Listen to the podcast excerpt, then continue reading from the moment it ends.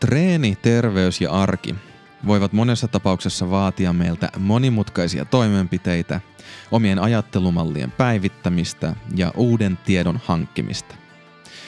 Ongelmaksi muodostuu se, että me olemme usein stressaantuneita ja silloin mikään noista edellä mainituista jutuista ei onnistu. Miten tunnistaa oma positiivinen ja avoin, joustava mielentila ja jos sitä ei ole, niin miten päästä sitä kohti? Lähdetään katsomaan, mitä hermostomme ja vireystilamme teoriat voivat tästä meille kertoa.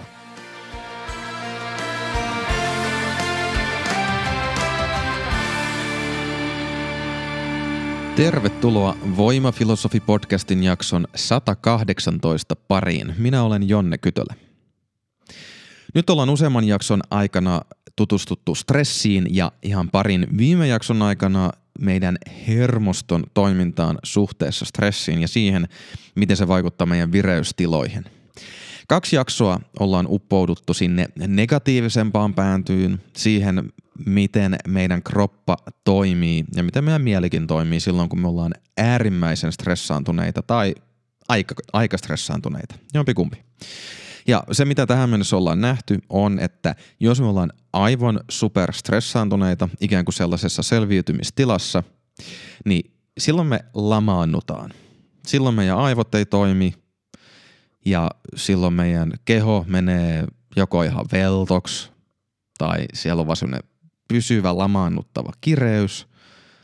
Ajatukset ei kulje, voi olla niin kuin pyörryttää, voi olla huono olo – ylipäänsä koko se sisäinen maisema on sellainen, että nyt ei tosiaankaan kyllä pysty tekemään mitään kauhean fiksua. Ja viime jaksossa nähtiin se, että kun tällaisissa olotiloissa on, niin äärimmäisen yksinkertainen toiminta on tarpeen. Se, että yrittää lämmittää omaa kroppaa, yrittää hiljentyä, yrittää tarkkailla ympäristöä tai päästä sellaiseen ympäristöön, jossa voi olla täysin rauhassa. Ja sitä kautta ehkä pikkuhiljaa alkaa sit laskea sitä vireystilaa. Mutta se, mikä oli se jännittävä, haastava pointti, omanlaisensa paradoksi, järjenvastaisuus tässä kohdassa on se, että monesti tuollaisessa lamaantuneessa tilassa onkin se fiilis, että en mä jotenkin, nyt kun mulla on tilaisuus pysähtyä, niin en mä oikeastaan halua. Mä ennemmin doomscrollaan puhelinta, mä ennemmin syön mitä sattuu, kuinka paljon, mitä tahansa. Keksin jo, ikään kuin jonkin keinon turruttaa itseni. Ja tämä johtui siitä, että kun se vireystila alkaa näin voimakkaasta stressistä laskea, niin siellä onkin edessä raivon tunteita, ärtymystä, sitä voimakkaampaa taistele- ja pakenereaktion maisemaa läpikäytävänä, tutkittavana. Et siitä alkaa kaikki vaikka päivän tai viikkojen, kuukausien veemäisyydet alkaa pyöriä mielessä, tunnereaktiot kohoaa, hermostuu, syke alkaa nousta, hengitys menee tosi pintahengitykseksi, päätä alkaa pakottaa ja niin päin pois. Niin tällaisessa tilassa, niin ekaksikin tätä on epämiellyttävää kohdata ja siksi on ehkä helpompi ikään kuin olla kohtaamat sitä ja jäädä jumiin sinne tosi vahvaan lamaannuttavaan stressiin. Mutta sitten kanssa monesti ei ole työkaluja toimia tämän voimakkaamman stressin kanssa kovinkaan rakentavalla tavalla. Et saattaa olla sitä räjähtää jollekin tyypille tai, tai just lamaannuttavasti survoo sisälleen sen kaiken ylikuormituksen.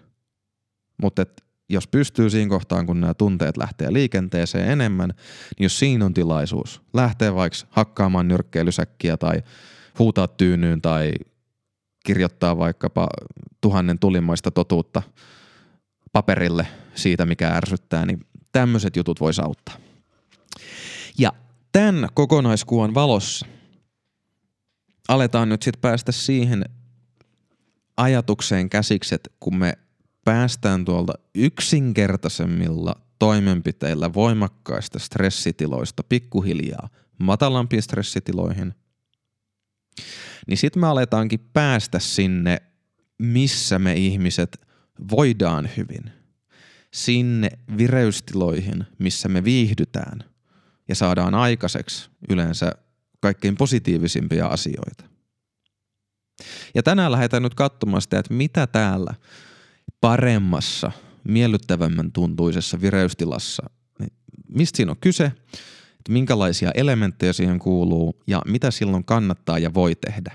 Ja lähdetään myös katselemaan esimerkiksi sitä, että miten vaikkapa vuorovaikutussuhteissa. Mä aion ottaa nyt valmentajan ja valmennettavan sitten myöhemmin tässä jaksossa esiin, että miten ikään kuin heidän nämä vireystasot, ikään kuin heidän hermostot voi pelata yhteen ja minkälaisia eri tehtäviä heillä on. Ja puhutaan myös sit ylipäänsä siitä, että minkälaisia tehtäviä kannattaa missäkin vireystilassa tehdä ja mitä se voi tarkoittaa toisaalta treenaamiselle, mutta kyllä siitä voidaan jonkinlaisia johtopäätöksiä ehkä vetää myös moderniin työelämäänkin tai elämään ylipäänsä. Joten lähdetään ihmettelemään. Pari jaksoa sitten oli eräs tieteellinen käsite, joka toimii nyt sitten kokoavana ajatuksena, ohjaavana ajatuksena siinä, miten me lähestytään tätä positiivisemman vireystilan kuvaa. Ja se oli sellainen kuin Jacksonilainen liukeneminen, eli Jacksonian dissolution. Hieno termi aivotieteiden puolelta. Sen pointti, sen termin on se, että me ollaan evoluution myötä kehitytty sillä tavalla, että meillä on aluksi syntynyt joitain tiettyjä kykyjä ja myöhemmin muita. Se, miten meidän maailmassa sattuu olemaan, on niin, että ensiksi meidän aivoihin ja hermostoon kehittyi perusliikkeen jälkeen kyky lamaannuttaa meidän toiminta. Eli just se henkiin jäämis lamaannutus, mistä ollaan eritoten viime jaksossa puhuttu. Sen jälkeen meille kehittyy se taistele- ja pakenereaktio, ne meidän aivo- ja hermoston osat, jotka koordinoi sitä – ja siinähän se pointti että itse asiassa se taistele- ja pakenereaktio on jo vähän niin kuin hienostuneempi, se on monipuolisempi. Siinä ohjataan huomiota tarkemmin jo johonkin uhkaan. Siinä voidaan koordinoida sitä, että lähenkö mä pakoon vai jäänkö mä taistelemaan. Niin se on, se on jo aika paljon kehittyneempi muoto toimia ympäristön kanssa kuin pelkästään täyslamaantuminen. No, tämän jälkeen meillä on sitten vielä kehittynyt, eritoten pitkälle kehittynyt meillä kehittyneemmillä nisäkkäillä. Kuinka monta kertaa voi sanoa kehittynyt minuutin sisällä? niin tota, meille nisäkkäille on sitten syntynyt ajan saatossa kyky toimia erittäin jouhevasti sosiaalisesti. Ja se, mikä se mahdollistaa, on vielä uudemmat, tuoreemmat hermoston ja aivojen alueet – jotka pystyy muuttamaan meidän henkiin jäämislamaantumisen hedelmälliseksi, rauhalliseksi, hoivaamiseksi ja turvan luomiseksi. Ja toisaalta se pystyy muuttamaan ne meidän aggressiiviset taistelu- ja pakenereaktiot leikiksi, yhteistoiminnaksi, kilpailuksi, koordinoiduksi tiimissä toimimis, toimimiseksi, esimerkiksi metsästäminen tai vaikkapa varmaan monien firmojen nykyiset myyntitiimit toimivat samojen hermoston alueiden avulla. Niin se Jacksonilainen liukeneminen ottaa huomioon tämän kehityskulun, mutta nostaa esiin sen pointin, että sit yksilöinä, kun me aletaan stressaantua – kun ärsykkeet ja kuormitus alkaa kasvaa, niin me aletaan liueta tai meiltä alkaa liueta nämä uudemmat, tuoreemmat aivoalueet ikään kuin siinä hetkessä pois, ei ne siis mihinkään häviä, mutta se, kun ne on niin monimutkaisia ylläpitää, ja ne ei ole selviytymisen kannalta, sen välittömän hengissä pysymisen kannalta välttämättömiä, niin keho, aivot lakkaa ohjaamasta resursseja sinne positiivisemmalle tai paremman tuntuisille alueille. Ja stressin kasvaessa me tipahdetaan sinne taistele- ja pakennetiloihin ja sitten vielä me tipahdetaan sinne lamaantumiseen. Ja sitten vasta kun se stressi menee ohi, me voidaan alkaa kivuta ylös pikkuhiljaa Tai no jos se oli tosi akuutti tilanne ja homma järjestyi, niin sitten me kivutaan aika nopeasti pääsääntöisesti takaisin sinne rauhallisempaan mielentilaan. Mutta kuitenkin se, että ne, niin ne meidän hienot kyvyt ja taidot, ne liukenee kovan stressin edessä ja saadakseen ne takaisin on saatava se stressitila hallintaan. No, mistä nyt tämän tällaisen positiivisemman, paremman tuntuisen tilan voi tunnistaa?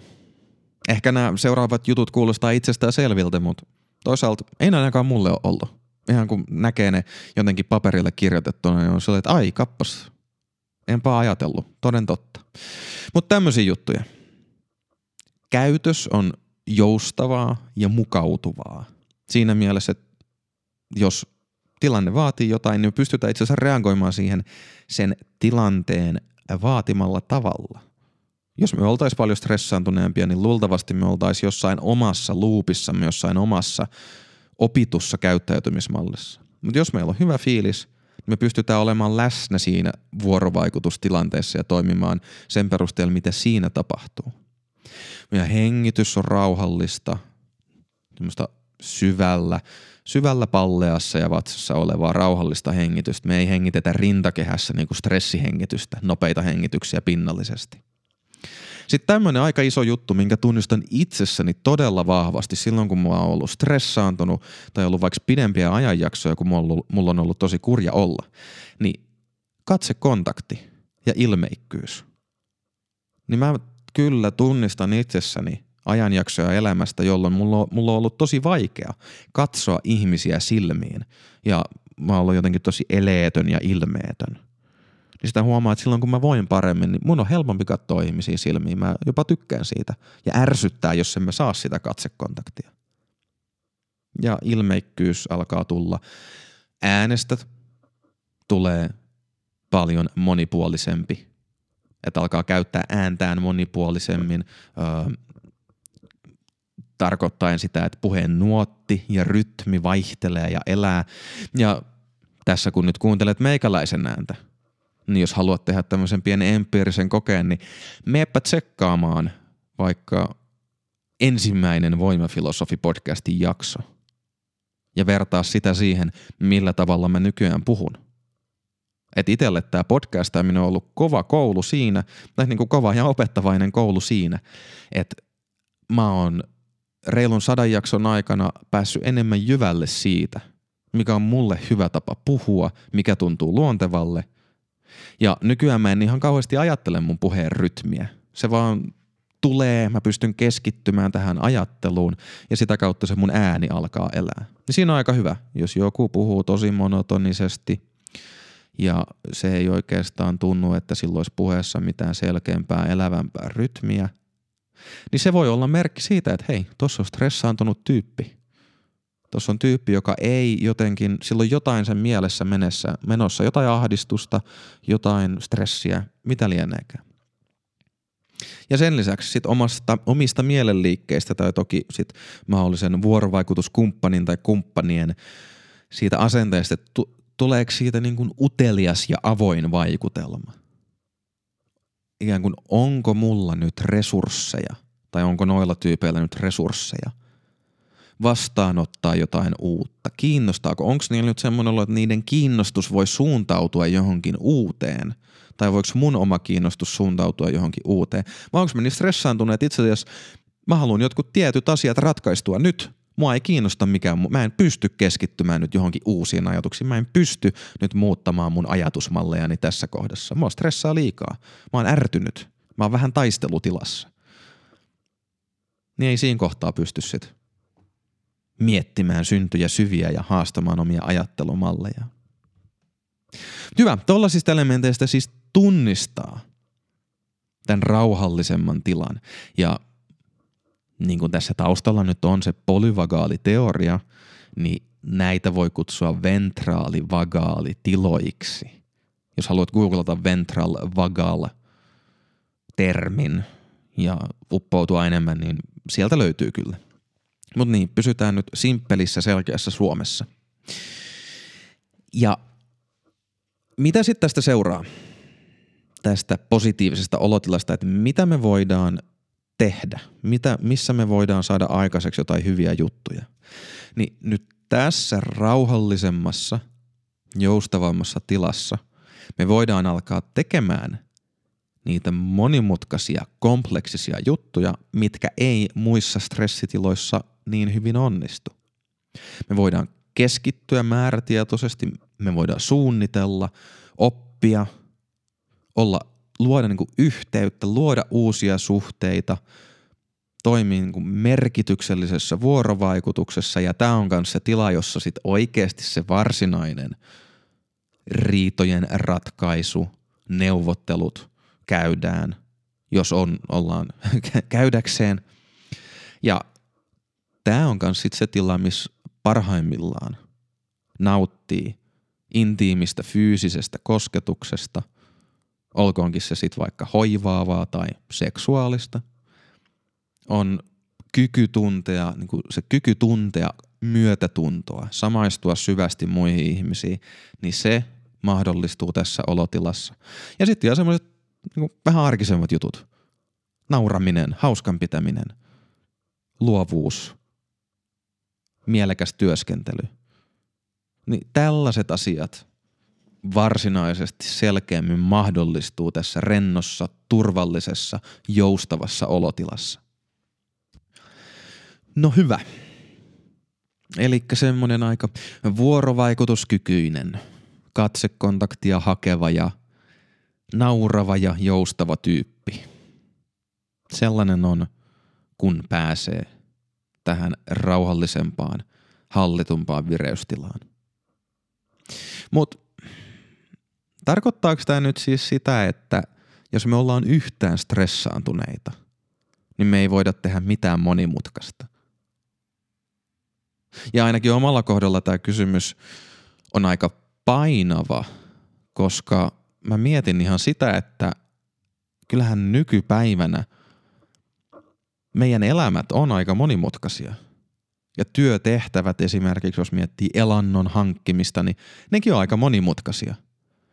Siinä mielessä, missä ennen, kauan ennen se tehtävä on voinut olla se, että poimitaan marjoja ja yhtään väheksymättä nyt sitä, kuinka vaikeaa metsästys on, niin silti se kompleksisuuden taso, joka voi koskea nykyisiä työtehtäviä, niitä sosiaalisen vuorovaikutuksen nyansseja ja modernia vaikkapa tietotyöläisen elämää, jossa käytetään maailmanlaajuisia tietoverkkoja, kansainvälisiä työyhteisöjä ja muita osana sitä arkielämää, niin se on aika, se on aika saamarin monimutkaista. Niin tarkoittaako tämä sitä, että me jotenkin, tai eihän siis, tämähän on jopa järjenvastaista. Me tiedetään, kukin meistä varmaan tietää, jos ei itse ole siinä tilanteessa, niin jonkun lähipiirissään, joka tekee stressaavaa ja monimutkaista työtä ja näyttää suoriutuvan siitä. Niin mistä tässä on kyse?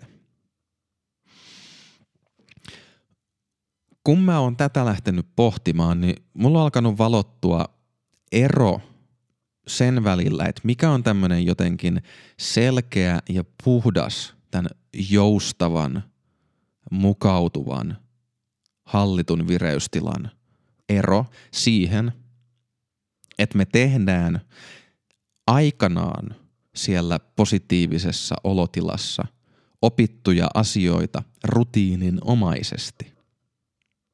Eli siis toisin sanoen ilmaistuna.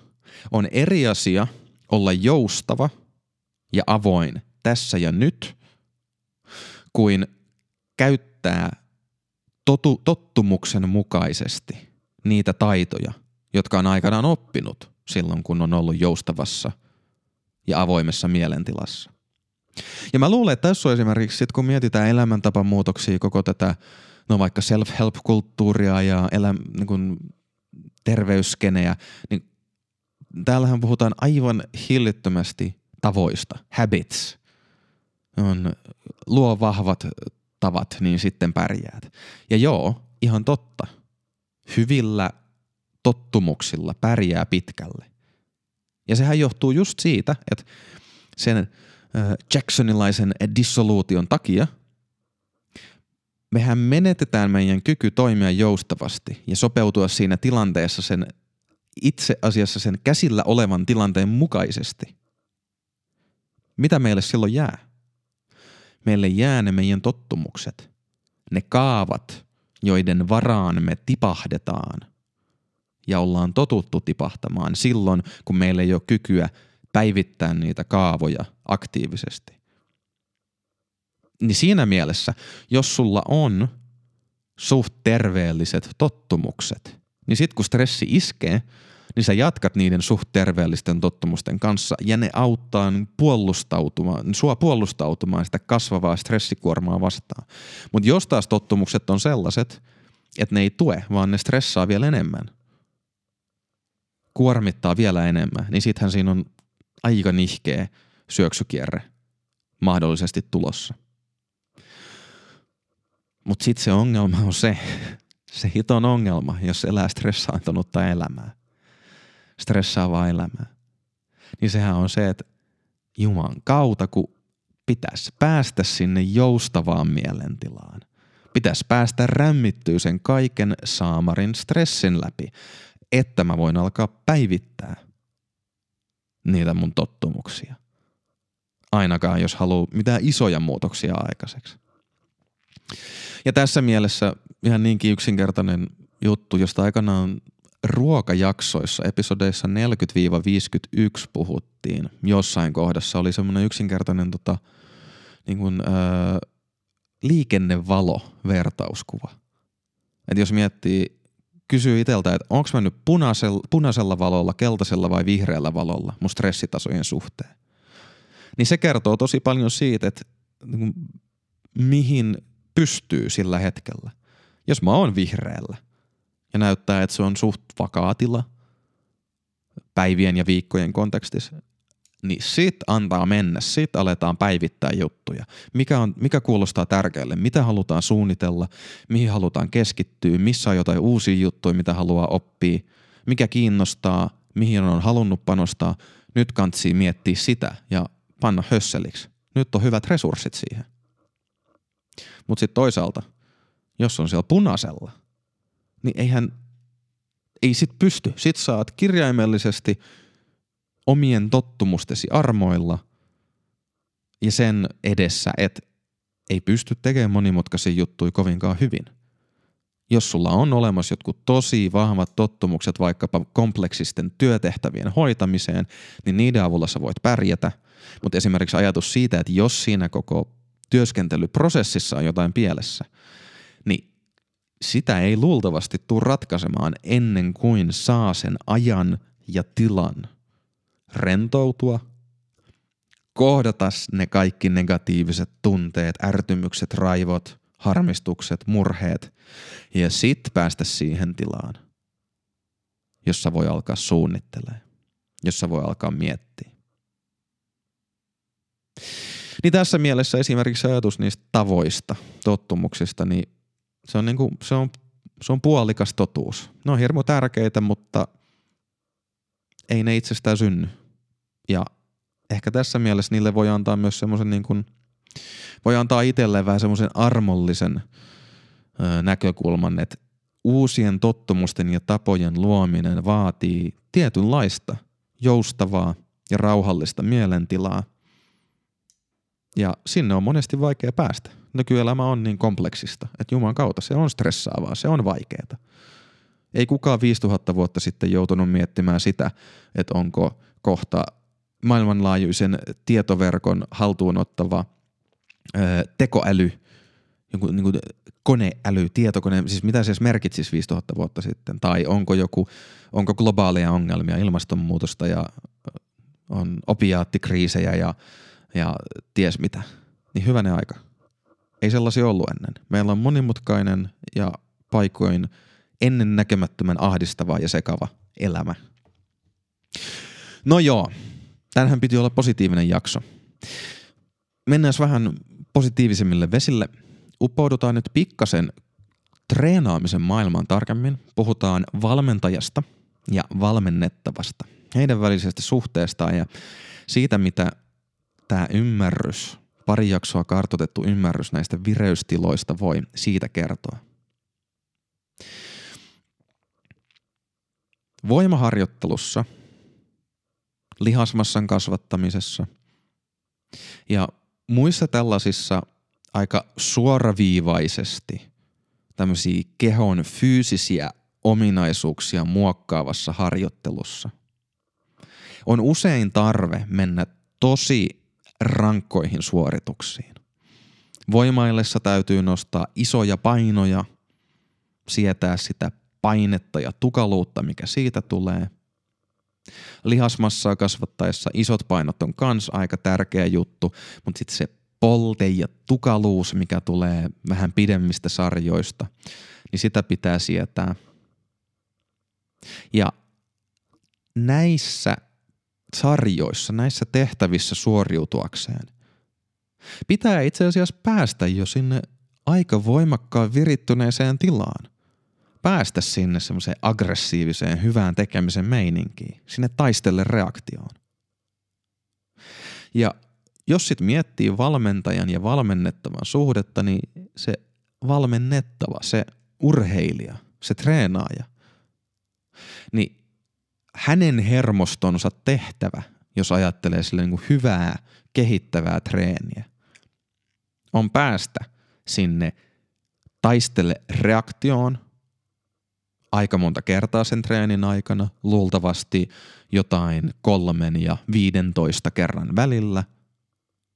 Pystyttävä toivon mukaan hallitsemaan sitä sillä tavalla, että se pysyy sopivana sille treenihaasteelle, että jos on täys tämmöinen niinku runttaussarja menossa jossain yksinkertaisessa laitteessa, jalkaprässissä, tekniikalle ei ihan kauheasti ole väliä, niin sitten se vireystila saatetaan nostaa aika korkealle. Siis semmoiseksi, että sit äristää ja puhistaa ja saate, saattaa loppujen lopuksi ne kirosanatkin unohtuu, kun mennään niin tuskalliselle rajalle jossain kunnon kehon rakennussarjassa. Mutta sitten, jos se onkin vähän joku teknisempi suoritus, painonnosto – Eli tempausta, työntöä, nyrkkeilysäkin hakkaamista. Niin siinä ihan semmoinen täyspahtaminen ei olekaan enää niin hyvä juttu. Tekniikka alkaa hajota, alkaa tekemään typeriä virheitä. Se ei välttämättä niin hieno motoriikka, mutta aika hieno motoriikka kuitenkin, mitä noissa suorituksissa tarvitaan, niin se alkaa kärsiä. Niin siinä jo sen treenaajan pitää pystyä säätelemään sitä omaa vireystilansa. Ja sitten palautuksissa – kun levätään sarjojen suoritusten välissä, niin olisi aika hyvä, että päästään takaisin sinne rauhallisempaan. Varmaan aika virittyneeseen tilaan yhä. Treeni on aika virittävä tapahtuma kaiken kaikkiaan, mutta päästä pois sit sieltä, että sit kun on pahdettu se sarja täysillä, niin siitä aletaan hengittelee rauhallisemmin, toivutaan siitä, yritetään päästä takaisin semmoiseen mielentilaan, jossa on vaikka sit sitä uteliaisuutta ja avoimuutta ja aggressiivisuutta lähteä sen seuraaman sarjan kimppuun. Mutta entä sitten se valmentaja? Ja valmentajahan, sen tarvii olla aika erilaisessa tilassa. Sen pitää itse asiassa olla paljon syvemmällä siellä positiivisessa, rauhallisessa mielentilassa koska ikään kuin se oletus on, että se treenaaja valmentajan avustuksella saa itsestään enemmän irti. Ja se, mitä se sille treenaajalle tarkoittaa, on, että se pääsee paremmin tekemään sen suorituksen kannalta, niin kuin virittämään itsensä sen suorituksen kannalta sopivaa vireystilaa. Ja sen valmentajan tehtävä taas on pitää itsensä sellaisessa vireystilassa, jotta hän voi ohjata sen treenaajan vireystilaa. Ja sehän on jo aivan eri tehtävä, se on paljon monimutkaisempi. Se valmentajan tarvii olla läsnä ja katsoa, olla siellä joustavassa, avoimessa, läsnä olevassa mielentilassa, jossa pystyy hyvin lukemaan katseiden merkityksiä, ilmeiden merkityksiä, kehon liikkeitä, mitä ton tyypin ryhti kertoo mulle, oliko se rehellinen, kun se sanoo mulle, että vielä jaksaa, vai ehkä se itse asiassa ajatteleekin, että nyt pitää tehdä vielä enemmän, koska silloin jotenkin pakkomielteinen suhtautuminen tuleviin kisoihin, nyt pitää osata skaalata vähän taaksepäin, miten mä sen teen. Niin se valmentaja itse asiassa, hänen hän pitää pitää oikein hyvää huolta omasta jaksamisestaan ja omista stressitasoistaan ollakseen sit iskussa niissä valmennustapaamisissa, koska silloin sillä valmentajalla on ikään kuin paljon pienempi se haarukka, missä se pystyy olemaan hyvä valmentaja, koska se vireystila, jos ajattelee vireystilaa jonkinlaisena viuhkana – sä näet toisessa, siellä viuhkan toisessa päässä on se yliviritteneisyys ja lamaantuneisuus. Sitten siellä keskellä alkaa, keskellä ylhäällä on se kaikkein virittynein taistelija pakene ja sitten toisessa reunassa on se rauhallinen, harkitseva ja avoin tila. Niin siellä on semmoinen paljon pienempi kaistale siellä viuhkassa tälle valmentajalle tarjolla, että se voi oikeasti hyvin tehdä sen monimutkaisen työtehtävänsä – joka on sen treenaajan opastamista ja vireystilan suuntaamista sopivasti. Kun sitten taas sillä treenaajalla, niin loppujen lopuksi, ellei mennä sitten aivan huipputasolle, missä pitää, asioiden pitää oikeastaan jo mennä, no jos ei nyt napakymppiin, niin osua niin kuin yhdeksän kertaa kymmenestä pitää osua aika hyvin. Niin sillä treenaajalla on vähän enemmän pelivaraa, koska puhutaan aika yksinkertaisista jutuista kuitenkin. Että kyykkääpä nyt ylös ja alas. On aika paljon helpompaa kyykätä kuin vaikka tehdä aivokirurgiaa tai rakentaa sitä piparkakkutaloa, niin kuin muutama jakso sitten sanoi. Mitä mieltä sä oot? Mulle jotenkin tämä tuntuu silleen valaisevalta. Jotenkin, että me ollaan ymmärtää paljon paremmin, en pelkästään niin valmentajan ja valmennettavan välistä vuorovaikutusta, vaan ylipäänsä sitä, että minkälaiset työtehtävät ja niissä onnistuminen, niin minkälaista vireystilaa se vaatii. Ja mä itse mietin, mä, mun asiakkaina on paljon niin kuin, kireisiä ammattilaisia, jotka tekee, niin kuin, on monissa niin kuin, johtotehtävissä, tekee monimutkaisia, kompleksisia asioita, niin jotenkin heidän elämää, elämäntapaa miettiessä, mulla tulee jotenkin aika selkeänä mieleen se, että niinpä, tässä on ihan erilaiset vaatimukset – kuin siinä, jos tekee jotain ö, simppelimpää, suorittavampaa työtä. Että se niinku, jollain tavalla mulla on alkanut valottua se, että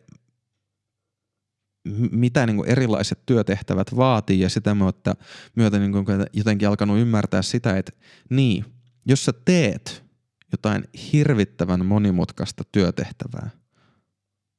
Ja se on sinusta kiinni, sulla on se vastuu, niin tästä seuraa sitten se, että koska sulla on ikään kuin hyvin rajattu se vireystilojen skaala, missä sä pystyt hyvin onnistumaan siinä sun työssäsi, niin todella merkittävän osan sun elämästä on pyörittävä sen ympärillä, että niitä työtehtäviä suorittaessa sä pystyt olemaan siellä sopivassa vireystilassa.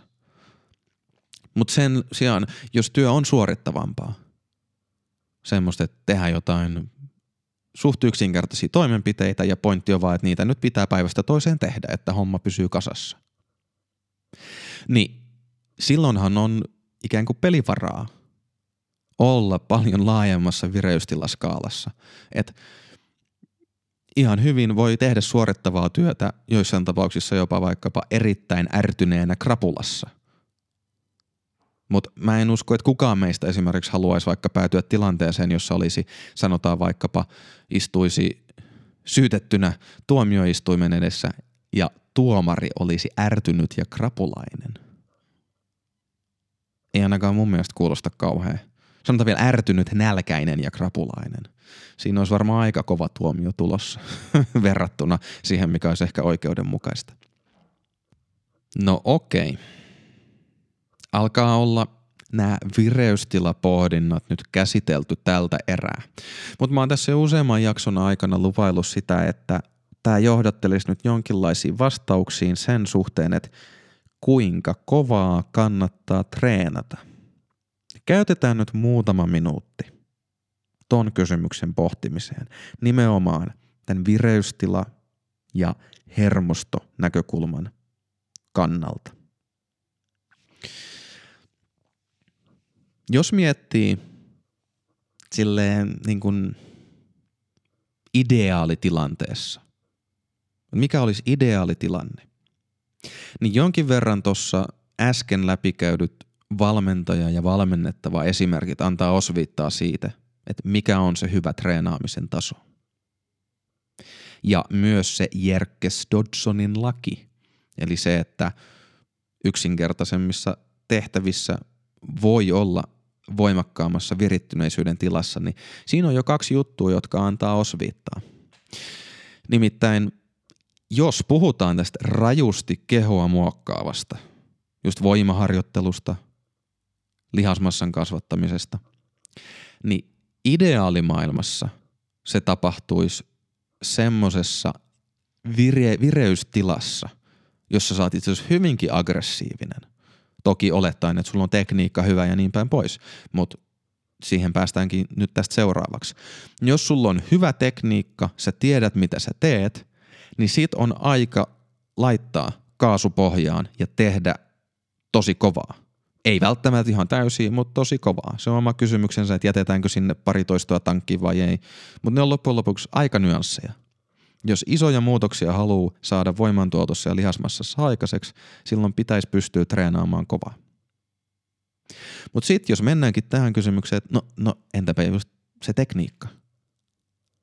Niin jos on vasta-alkaja, eikä vielä hallitse edes perusliikkeiden tekniikkaa, kyykkyä, maastavetoa tai leuanvetoa, mitä tahansa, niin eihän silloin kannata treenata täysillä siinä mielessä, että menee sinne omille äärirajoille sen vireystilan näkökulmasta, sinne todella aggressiiviseen suoritukseen.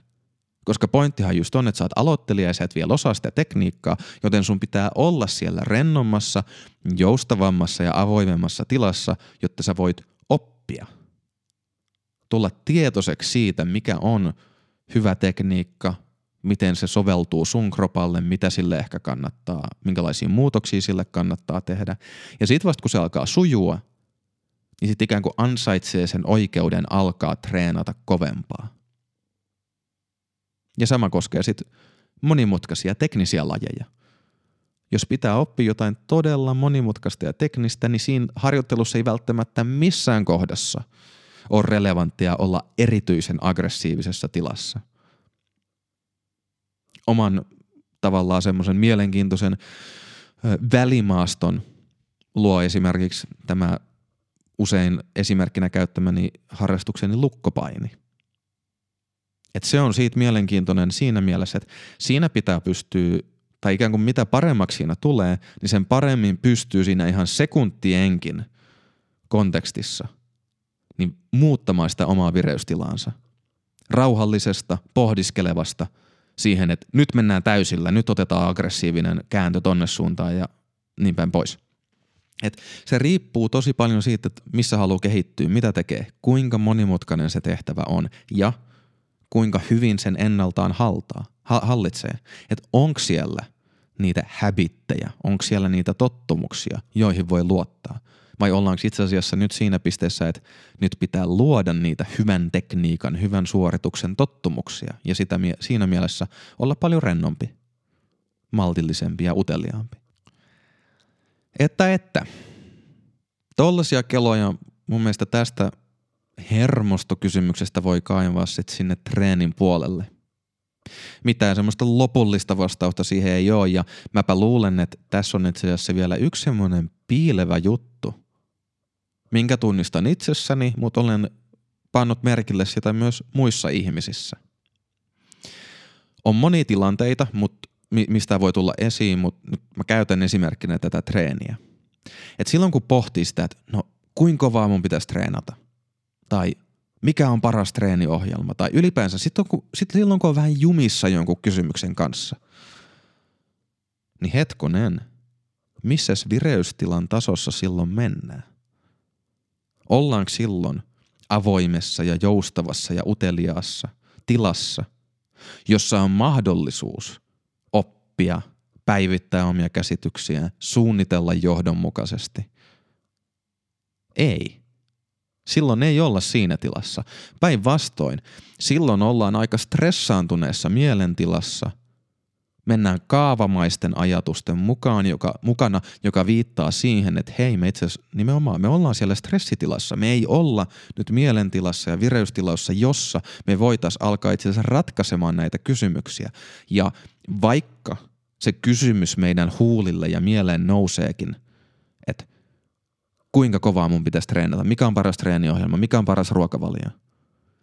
Niin se kysymyksen ääneen sanominen ei itse asiassa tarkoita sitä, että me oltais valmiita edes kuuntelemaan, oppimaan mitään uutta.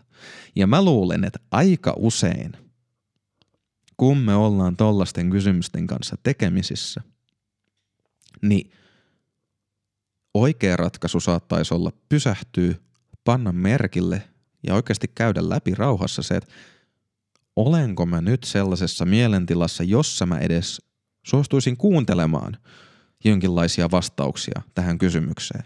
Vai onko mä niin stressaantunut, että mua itse asiassa ei kiinnosta. Mä olen tuskissani sen takia, koska mä haluan kehittyä treenissä nopeasti. Mä en ole pitkäaikaan kehittynyt ja mua turhauttaa. Tai vaihtoehtoisesti se, että mä inhoan sitä, mitä mun kropalle on pandemian jälkeen tapahtunut. Mä oon syönyt tosi surkeasti ja juuri nyt on käsillä se tuska ja häpeä ja pettymys, mikä siihen liittyy.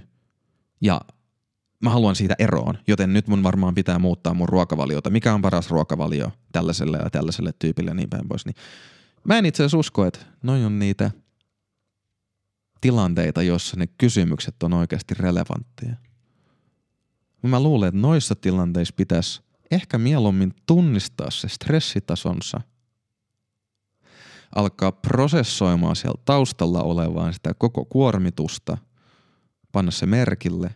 Ja sitten ehkä kun siitä on päässyt pikkuhiljaa rentoutumaan ja tunnistaa itsessään sen, että hei, mä alan muuttuu eloisemmaksi, iloisemmaksi, vastaanottavaisemmaksi, niin siitä on aika kääntyä niiden kysymysten pariin, joiden tehtävänä on ohjata uuden tiedon, omien tottumusten päivittämisen – ja uudenlaisten ajattelumallien pariin. Kiitos kuuntelusta. Jos jakso sai ajatukset liikkeelle tai opit jotain uutta, niin rohkaisen jakamaan jakson somessa tai vinkkaamaan sen ystävälle, hyvän saan tutulle tai vaikka sitten vihamiehelle. Lisäksi olisi mainiota, jos hyppäisit mukaan seuraamaan meikäläistä Instagramissa at jonne-voimafilosofi, sillä mä olisin kiinnostunut kuulemaan sun omin sanoin, että mitä ajatuksia tai kysymyksiä sulle jäi tästä jaksosta. Se tältä erää. Kuulemiin.